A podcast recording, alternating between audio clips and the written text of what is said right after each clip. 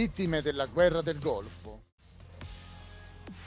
La guerra tra Iran e Iraq fu più lunga rispetto alla seconda guerra mondiale. I due vicini islamici in guerra restarono bloccati saldamente in questo conflitto per sette anni. Cosa diede a quella guerra un potere così resistente?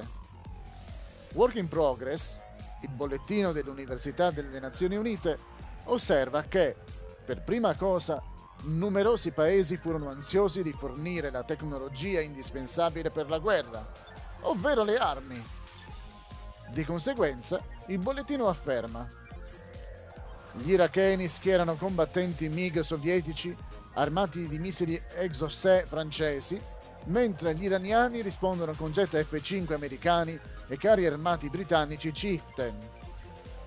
Dimos, una pubblicazione dell'Istituto Demografico Interuniversitario olandese, stima che ci furono da 330.000 a 600.000 vittime, in media 125-225 persone morirono ogni giorno durante quel conflitto.